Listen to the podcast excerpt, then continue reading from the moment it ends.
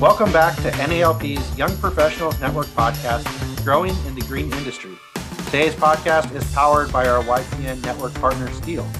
Stihl makes a full line of gasoline and battery powered outdoor equipment for the demanding landscape professional. Find yours at stihlusa.com.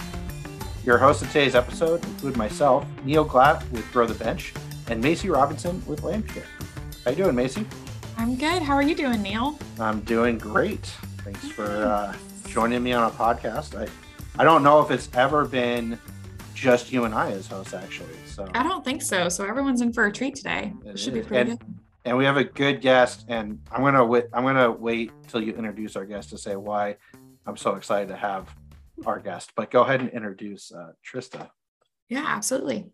Trista Emmerich is the owner of Wild Works of Whimsy, is a Virginia certified horticulturist and designer and level two Chesapeake Bay landscape professional in design and installation.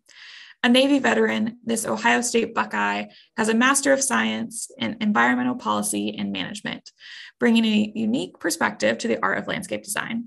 She worked with local watershed nonprofits doing restoration work for six years, following the Navy before going off on her own to start her business.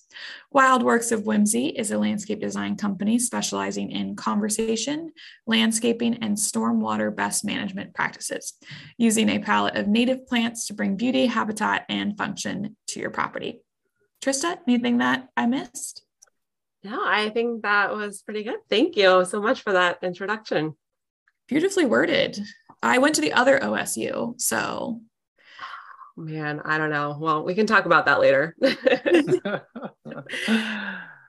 well, so Trista, I my understanding is you can help with the situation I have in my side yard where my builder left this huge, ugly dry well, and I don't even know where to start with landscaping it. Is that the kind of thing that you do?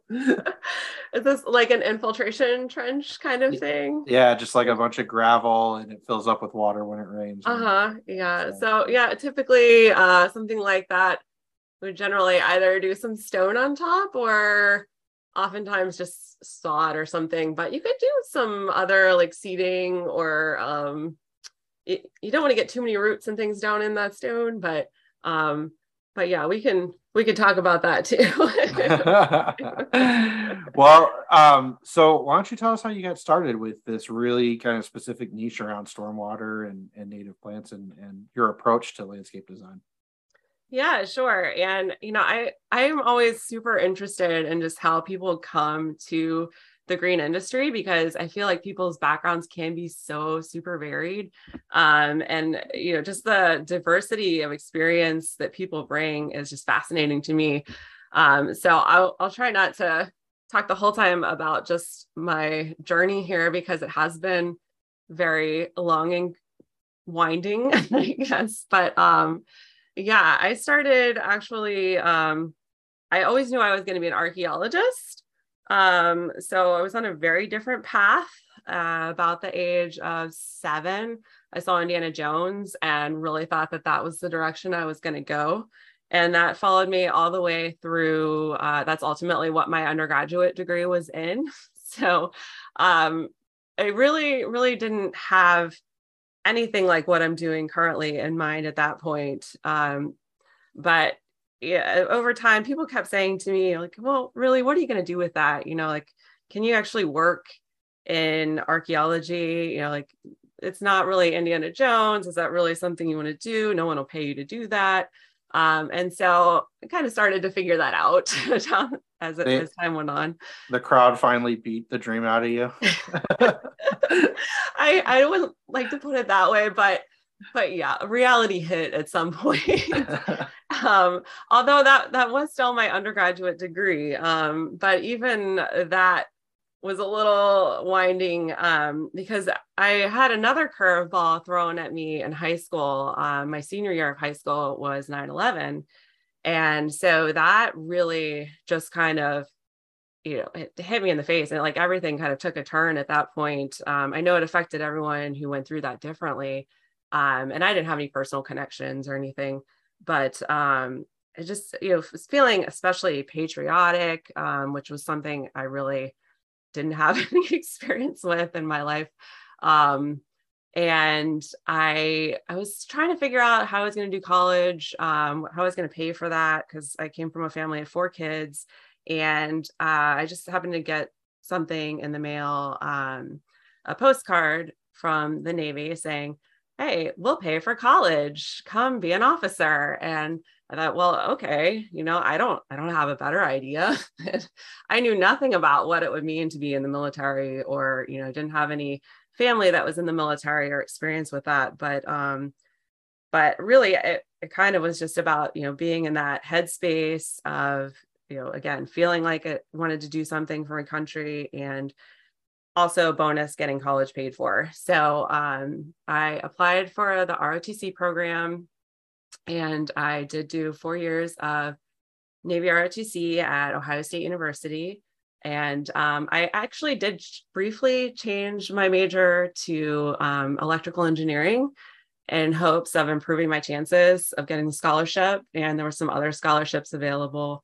So I actually had my entire room and board funded as well, which was amazing. Um, but after a few quarters, I did switch back to anthropology and archaeology. So, um, so I did get my degree in that, uh, but I went to join the Navy, uh, spent six and a half years as an officer in the Navy, and that brought me down to the Hampton Roads, Virginia area, where I still am to this day, in Virginia Beach. Um, and while I was in the military, I knew that wasn't going to be something that was going to be forever for me. Um, it was it was interesting, but it wasn't it wasn't a career that I was interested in pursuing in the long term. And so I started to try to figure out what I was going to do next.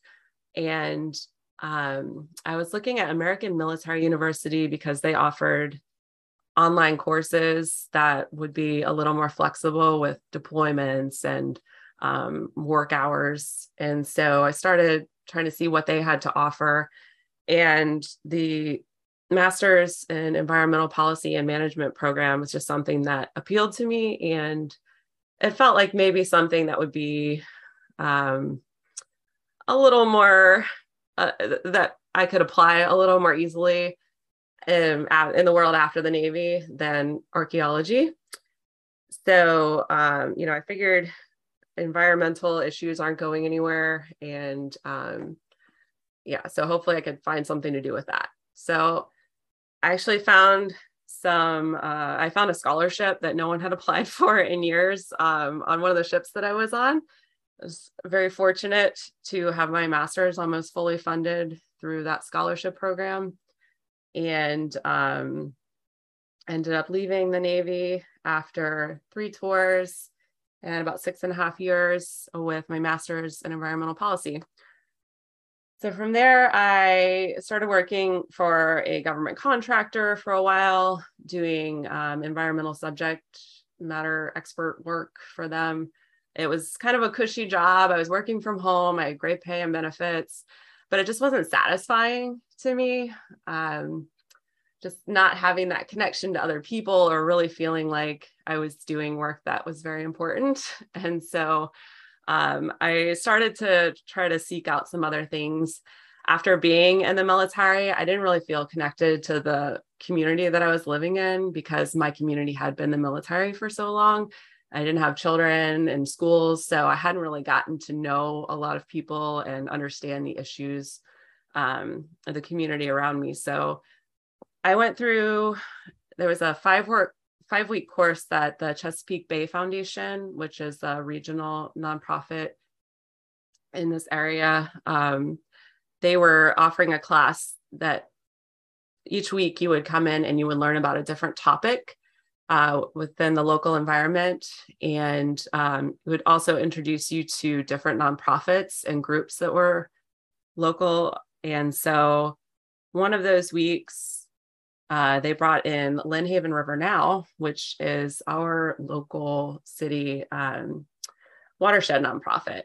And so they started talking about oyster restoration and uh, different ways of improving water quality. And I just I thought it was interesting. Um, and again, you know, they were a nonprofit that was operating within the city of Virginia Beach. So I started to look and see, you know, what kind of volunteer opportunities they might have available there, just so that I could continue to get to know them and get to know more about um, the local area. And so they ended up uh, advertising for a uh, part time administrative assistant position, which at the time I was kind of like, uh, I have a master's degree. Do I really want to sit at a desk for a few hours a week? But because I did have the other position um, with the contractor that was very flexible, uh, I could still continue to do that to pay my bills at the time,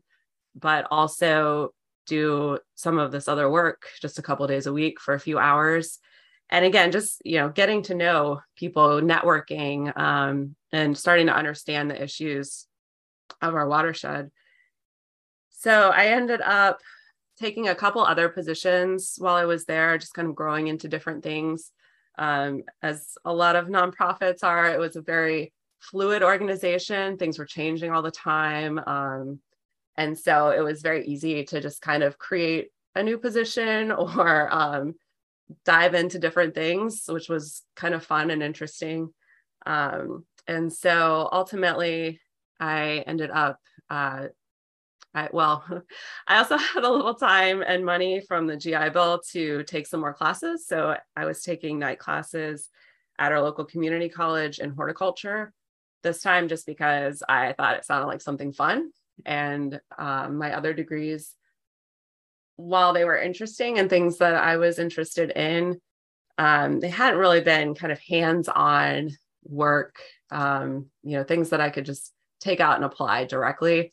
And so I really enjoyed taking those horticulture classes and the landscape design classes at our local uh, community college and just feeling like I, I could just, you know, apply that directly. Um, and so I ended up in the restoration coordinator position at Lynnhaven River now. And um, in that position, where we had previously focused on a lot of oyster restoration, um, you know, I was learning about all these different things that you could do with shoreline restoration and um, stormwater runoff and management that really just involve plants. And you know these engineers are trying to over engineer and create all these things and you know putting all this concrete in the water and just all this crazy stuff that you know if they just took a few minutes and like learned about the function of what plants could do and what it could naturally you know work with these things and create more sustainability of um, some of these solutions you know, could be so much easier and more beautiful at the same time and create more habitat. And i mean it just it just kind of all started to come together for me while i was there. Um, you know i was also uh, starting to read doug tallamy that was what really got me into the native plants um, that was back in 2013. I heard him speak. I don't. I've heard him speak so many times since then, but um, and just uh, there was a certification that started up regionally, the Chesapeake Bay Landscape Professional Program. Um, and so I was in the first group of people to go through that certification. Um, and then as that continued to grow into the, the level two certifications. Um, and so, you know, just seeking out all these new things that were coming out and learning more and more about what it could do uh, just you know with landscaping with plants to help solve some of these watershed issues that uh, certainly we are dealing with here. And i think a lot of areas of the country are dealing with as well. Yeah that's awesome. I mean i love the constant focus on education and trying things out and just sort of um, combining it all until you find that one area that pulls it all together, right? Like I think we all all of our journeys share that that component, but yeah, um, definitely. Definitely the theme of education I hear all the way through. Yes, so. yes. And I love educating people too. I mean, through my time at the nonprofit and still now, I mean, next week I'm giving a talk to the uh, water stewards locally and you know, recently I spoke with um, a young high school group that was doing a environmental program at the um, at our local zoo. And you know i love educating especially younger people but you know homeowners and everyone out there too just about everything that's out there um, and the things that we can do and what a difference it makes. It's so important Hey, Trista, can you uh, explain and go a little bit more into depth for watershed, just for our listeners who aren't as familiar or don't do? Obviously, you're very passionate about it, and so it's something for them to learn. But also, you know, maybe they don't have as much experience about it, or just generally know the term, and that's all that they know. Yes, yes, and thank you for thank you for bringing that up. After working in that realm for so many years, I forget basic things like that sometimes. Um, and so and again it's basic to me but not to everyone. Um and so a watershed and you know dealing with a watershed is basically every everywhere you are um when it rains when there is water running off of your property that water has to go somewhere. And obviously that's different everywhere um in our region and i think in a lot of areas um our water runs completely untreated through our storm drains out into our local waterways. And um, so it becomes really, really important um, to pay attention to what is going into that water that, again, is just running straight out into um, here, it goes into our our rivers into our bays and then ultimately into the ocean and you know it's obvious for us here because we see water everywhere that we are here in Virginia Beach in the Hampton Roads area, whether that is a river that's in our backyard or the bay that's five minutes away or you know the ocean that's 10 minutes the other way we're surrounded by it here. Um, we have to go through tunnels to get through half the places we need to get to. So uh, but at, in a lot of places the water that is running off of your property is going somewhere and that may just be a stormwater management man-made lake somewhere, um, you know, or it may be traveling further downstream into something else. And so just understanding, you know, if you're treating your yard with chemicals um, or fertilizers, that those things are going to be running off in a storm. If you're letting, you know, if, if there's garbage or something in the road, you know, the more obvious things I think about, like that's that's going out and polluting those waters. And so, um, yeah, for instance, like with the fertilizers, a big issue here is when we do have these big stormwater events, and more and more frequently, they are big events of one to three inches within a couple hours. Um, that's just washing everything into the waterways. And so, if everybody's just been doing their spring or their fall fertilizing, for instance, then we get these giant algal blooms within the bay. Um, that's just you know the, all the the algae that's out there is just feeding off of that fertilizer and creating these huge things that they can see from helicopters or planes in the air. It's, it's just such an intense phenomenon. And then um, as that starts to die off and decay, then that's using up the oxygen within the water and actually creating dead zones within the water and killing off fish.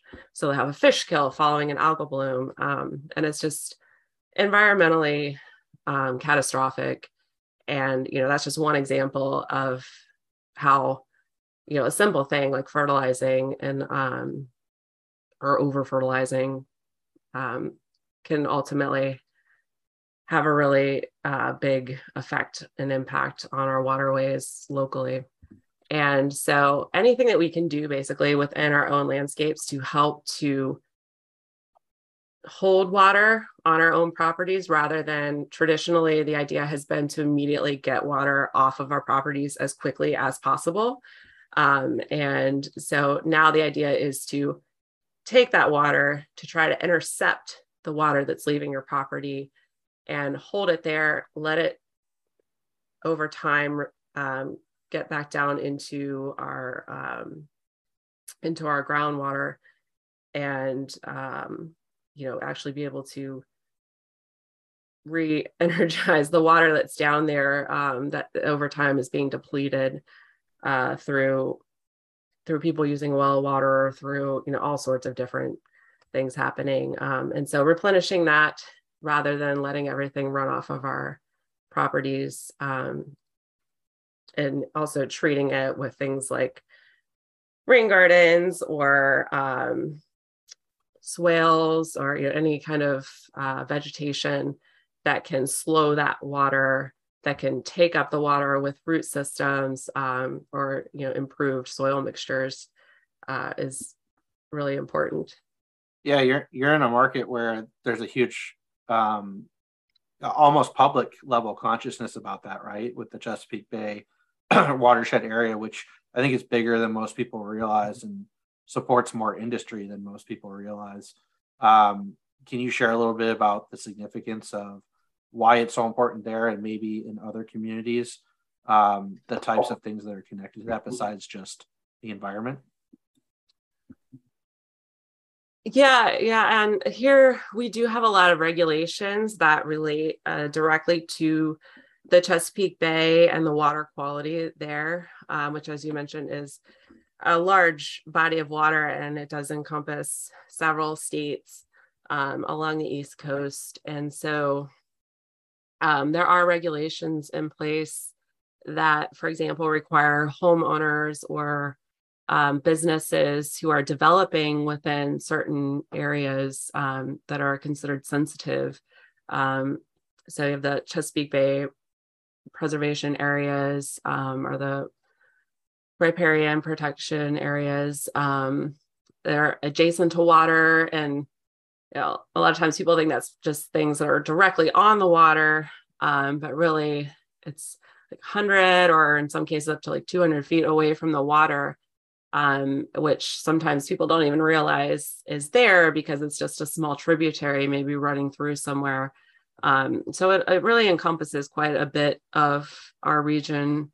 Um, where if they are doing anything developmentally in that area, if they are installing impervious surfaces, which are areas that um, are not allowing to the water to infiltrate um, and percolate back into the water table. So anything like concrete or asphalt or um, you know putting building in or even a deck um, or if it's a, a, patio or something with pavers that are not permeable um, then they actually have to mitigate for that. And so there are different ways they can do that. Sometimes they may be able to just pay a fee or a fine, um, but generally they are required to do some type of um, planting with, on, on their property.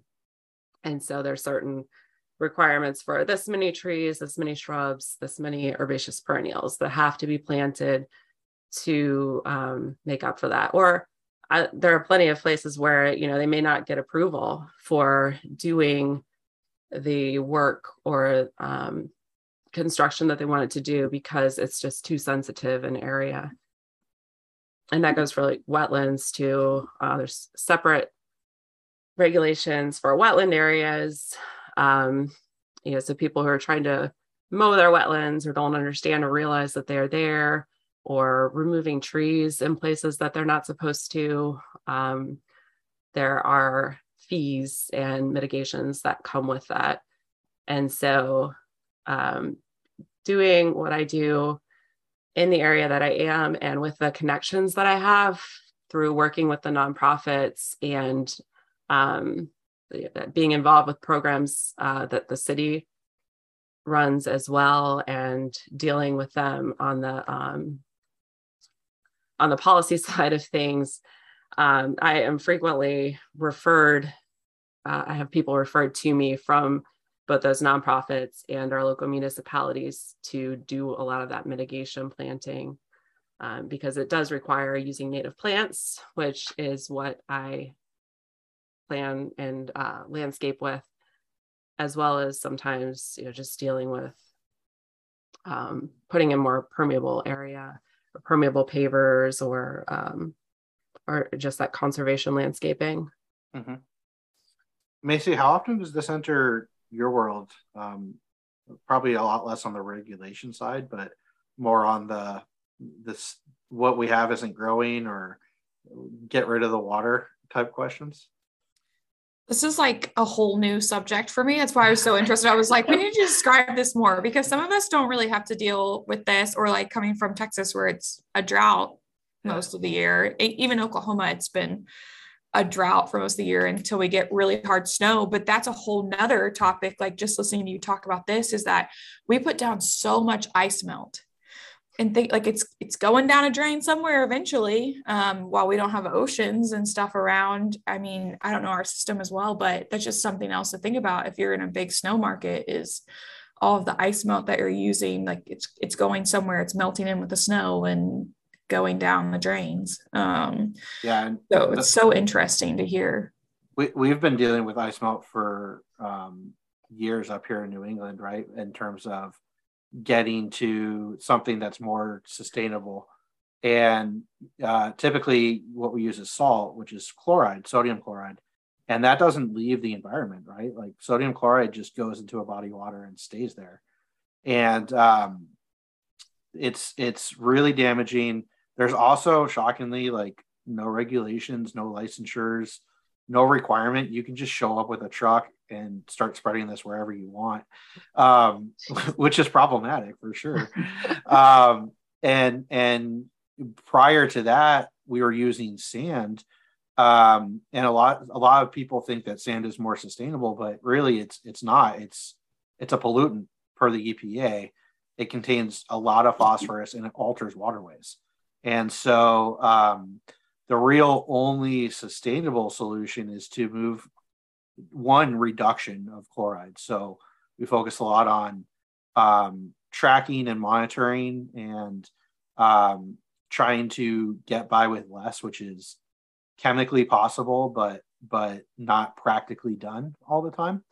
Um, which is why we've had a push towards liquid uh, deicers and moving towards um, something like formates, which are common in Europe but not common in the U.S., but also dramatically more expensive than a chloride based deicer. So, um, yeah, it's a real challenge and um, shocking to me that nobody's really freaking out about the environmental impact of it because it's so damaging, right? And you see it on your properties, the properties you maintain. You see the salt burn, you see the the planting beds and, and plant material dying every year. Um, the solution's like replace it, not stop doing that, you know. Oh yeah, we've definitely moved. Like we're redesigning a hospital, which obviously hospitals are no tolerance. Like you've got to keep those clear, and especially the emergency room area. And it's just you know constant die out right around the curb line, um, like in the really hot spot areas. It's like let's put a rock border around it, not hey, how do we use less material here. It's just like, let's just put a rock border around it. So then it's not killing any plants. It's just going into rocks. Right.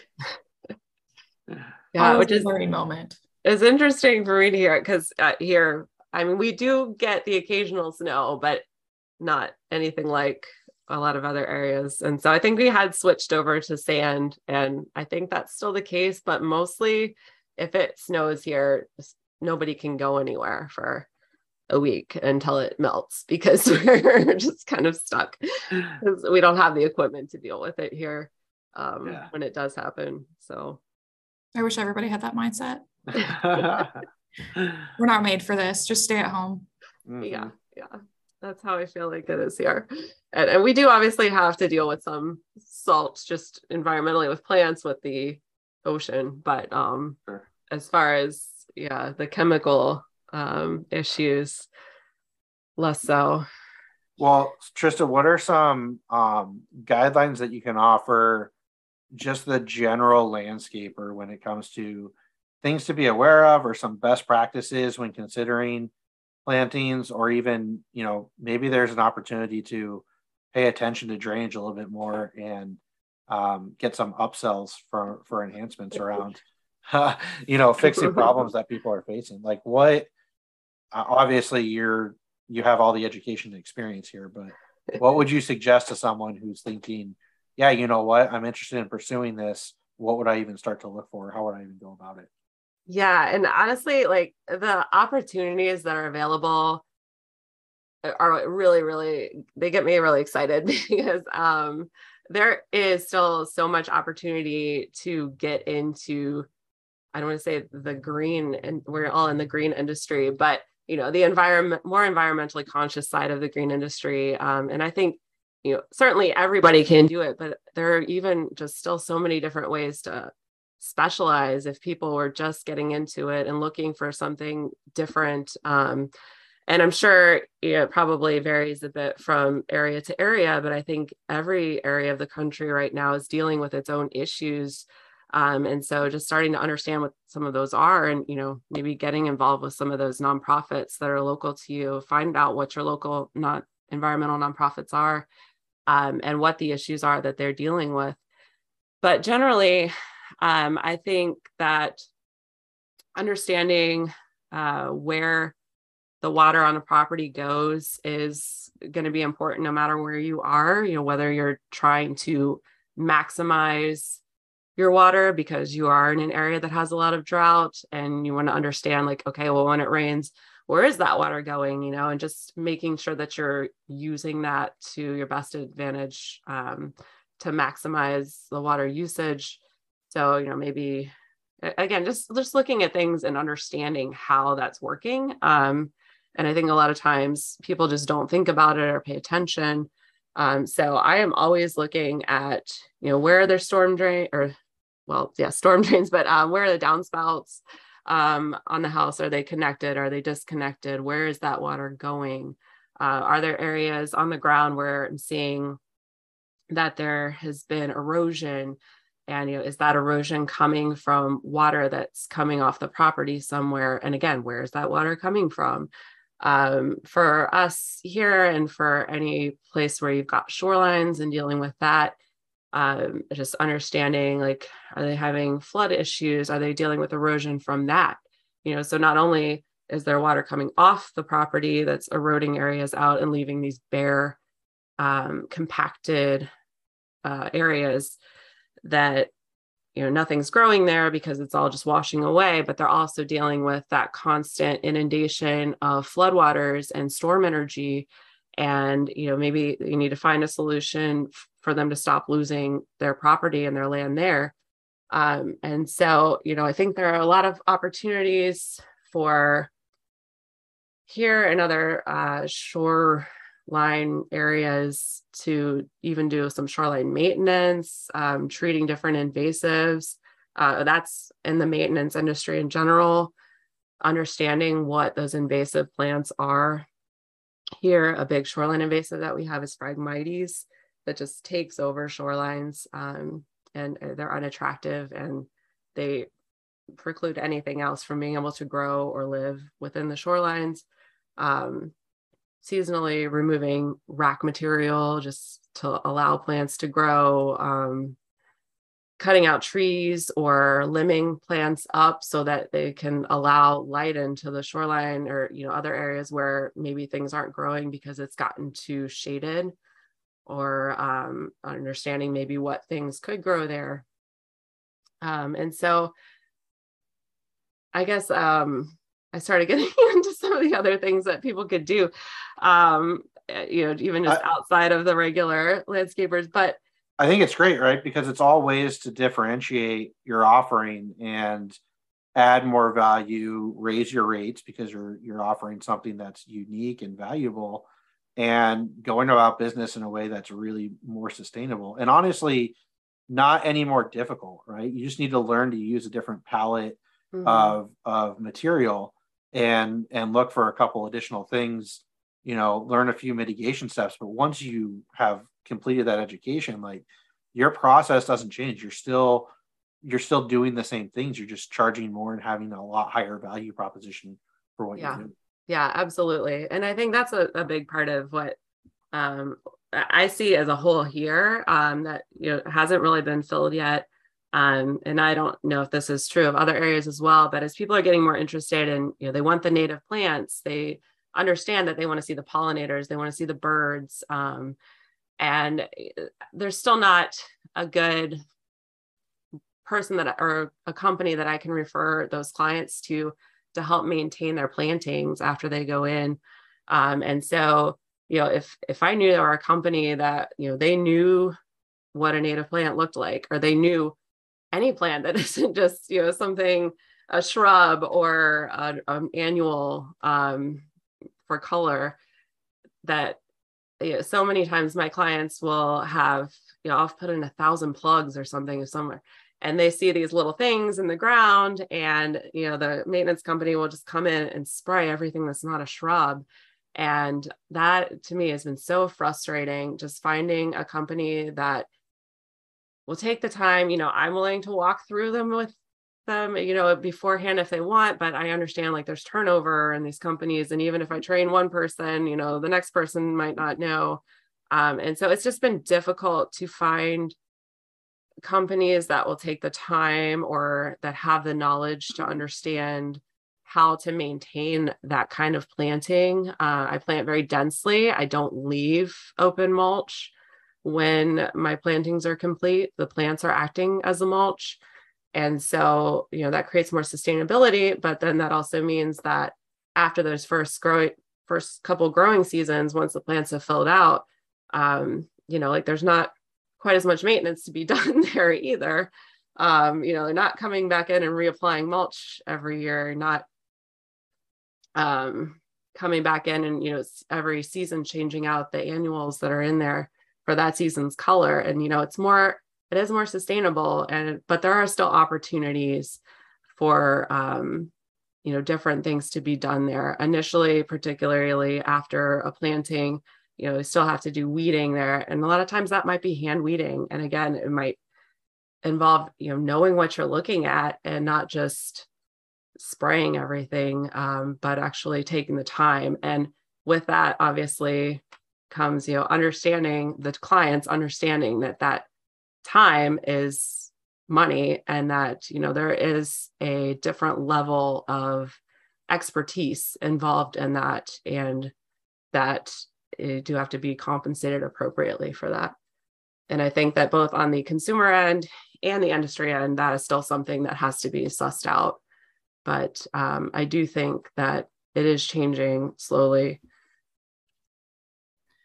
So, how are you kind of, I guess, convincing these clients one, more labor for doing hand weeding and everything, but if we're planting to have less mulch, you know, talking them into let's go with 10 gallon plants instead of one gallon plants like you know what are some tips for people starting out? Because it is a great thing. Obviously one tip is hey you're going to use less mulch down the road like that's a cost that's every year until these little bitty plants fill up. Um, but some tips for people and trying to get to that standard um, and getting clients to understand that. Sure. Yeah and honestly for me i'm not really convincing most of my clients because most of them at this point are still seeking me out uh, for the native plants. So it's not a hard sell for me personally, um, but I can understand, you know, maybe in some other areas or um, for companies where this isn't their specialty, um, that could be a tougher sell. And I think the big thing though really is just the maintenance side of it and just understanding that while initially, you know, the first couple growing seasons may be a little more input, that long term the the sustainability of the planting um, is really is really what's important and understanding that you know when they're using the native plants for instance that you know not only are they going to see all those pollinators and birds and critters that um, people like to see but that they're also um, they're they're not going to need all the extra input of things. You know the plants that go there are the plants that want to be there, as long as you're choosing the appropriate plants, that they don't need extra watering aside, you know, after initial, after getting them established, um, the first growing season or so, they're not going to need fertilization. They're not definitely not going to want fertilization. Um, and as you said, like not having to reapply the mulch every year um, once everything has filled out. And yeah, I, I tend to typically use a lot of plug material on the um, herbaceous perennial end of things. So, you know, I'll often have hundreds of plants specked out in a plan to go in as a ground cover. Um, and so I think on the installer end of things, like it, you have a huge number of plants uh, that you're that you're still charging the, the client for. Um, and just helping that the client to understand that, you know, like, yes, this is a lot, but you're going to have full coverage. This is your mulch, you know, like this is going to do everything that you need as far as keeping the moisture in the ground, keeping down your long term maintenance because you're not going to be dealing with all that weeding because the ground cover, you know, that is this native plant that wants to be here, that's doing all the right things, is going to create um, less weed pressure. And um, yeah, it, it's going to stay there and it's going to keep looking better every year. You know, like it's not like old wood mulch that's going to brown out and need to be replaced. It's going to keep improving and, um, you know, just helping them to understand all of the other functions it has within the environment for habitat value. Um, but, you know, making sure that you're still providing um, different seasonal color so that they're not missing the annuals um, and also helping them to understand that you know different things are there different times of year for the wildlife. And and a lot of this i understand is education for the landscaper as well. But you know knowing okay like the monarchs migrate through here in the fall this time of year. So that's when it's important to have plants like the asters and the goldenrod. And you know you want to have these things here so that they have something to nectar on. And you know all the way from the spring the early bees, native bees and things that are coming out are going to want these kind of things. Or in the winter, you know, having berries around, um, and then just some evergreens for cover. Um, but you know, making sure they're seeing seasonal interest, that the wildlife is getting the seasonal variation and interest that they need. Um, and I think just kind of helping to bring it all together for the client to help them understand. But but it, even if they don't care about any of the habitat value or any of that, uh, just helping them to understand that over time, this will mean less maintenance. Um, I think is is something that could sell most people.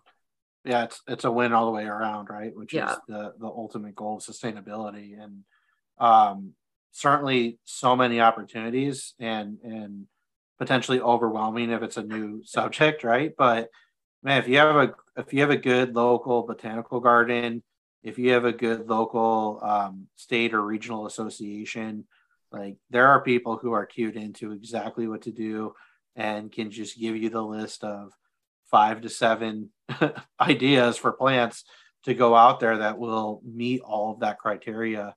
And um, at the end of the day, not just less maintenance, but a a better looking landscape with less maintenance, right? So it's it becomes uh, like I said, a, a, win all the way around. So I we love that you uh, bring this perspective and, and expertise, Trista, because I think it's uh, um, sorely needed for uh, all these uh, companies who um, don't even realize how much harm they're doing or, or how much good they could actually uh, deliver for the environment and for clients.